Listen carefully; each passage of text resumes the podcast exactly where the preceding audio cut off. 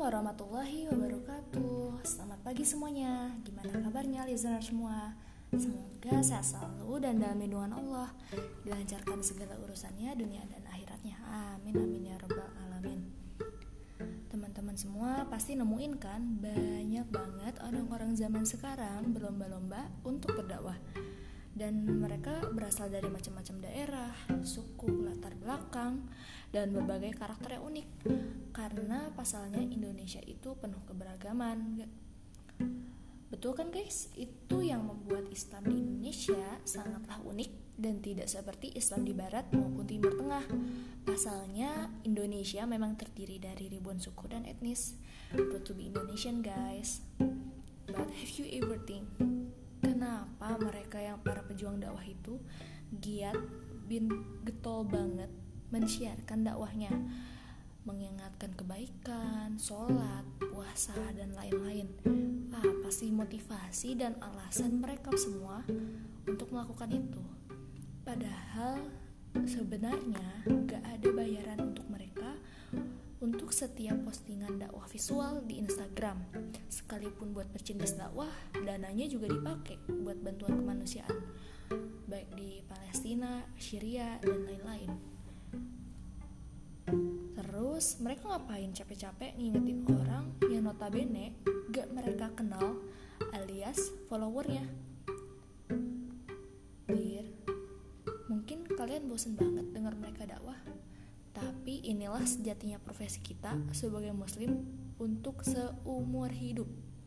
Lah, kok bisa ya seumur hidup? Nah, teman-teman, sebagai seorang muslim, segala, segala laku kita ini adalah dakwah. Kita buang sampah sembarangan, mau kita pacaran, mau kita ngapain aja, itu adalah contoh dakwah yang buruk karena Sejatinya semua orang setiap kali mengetahui laku hidup seorang muslim, maka mudah sekali untuk diambil intisarinya.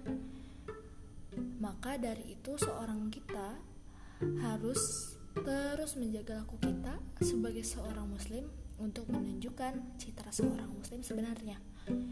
Maka paham dong kenapa beberapa orang memiliki memilih berjuang dakwah di jalan Allah.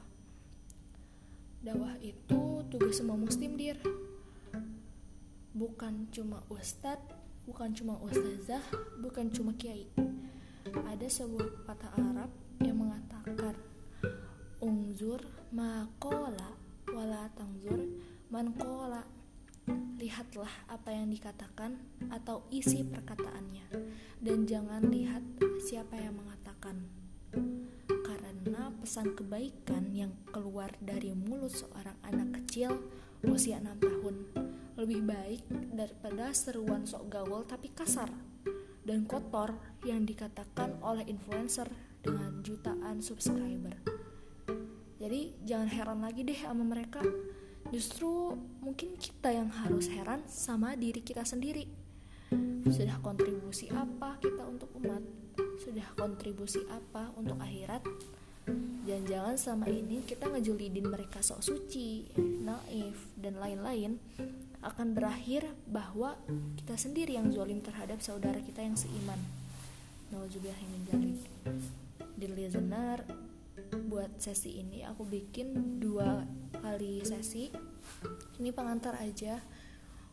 Uh, aku buat tema ini untuk menjelaskan kenapa aku milih buat tetap berdakwah dan aku udah nggak peduli berapa follower aku dan like yang aku dapat ya karena dakwah itu tujuannya harus lillahi ta'ala bukan karena biar dapat endorsan biar, bukan karena dapat follower dan lain-lain.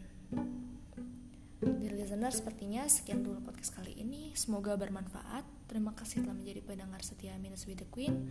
Dan bagi kalian yang ingin mengajukan kritik saran serta pertanyaan bisa disampaikan ke akun instagram atau baik di kolom komentar maupun via dm Makasih, arigatou gozaimasu, syukron, wassalamualaikum warahmatullahi wabarakatuh.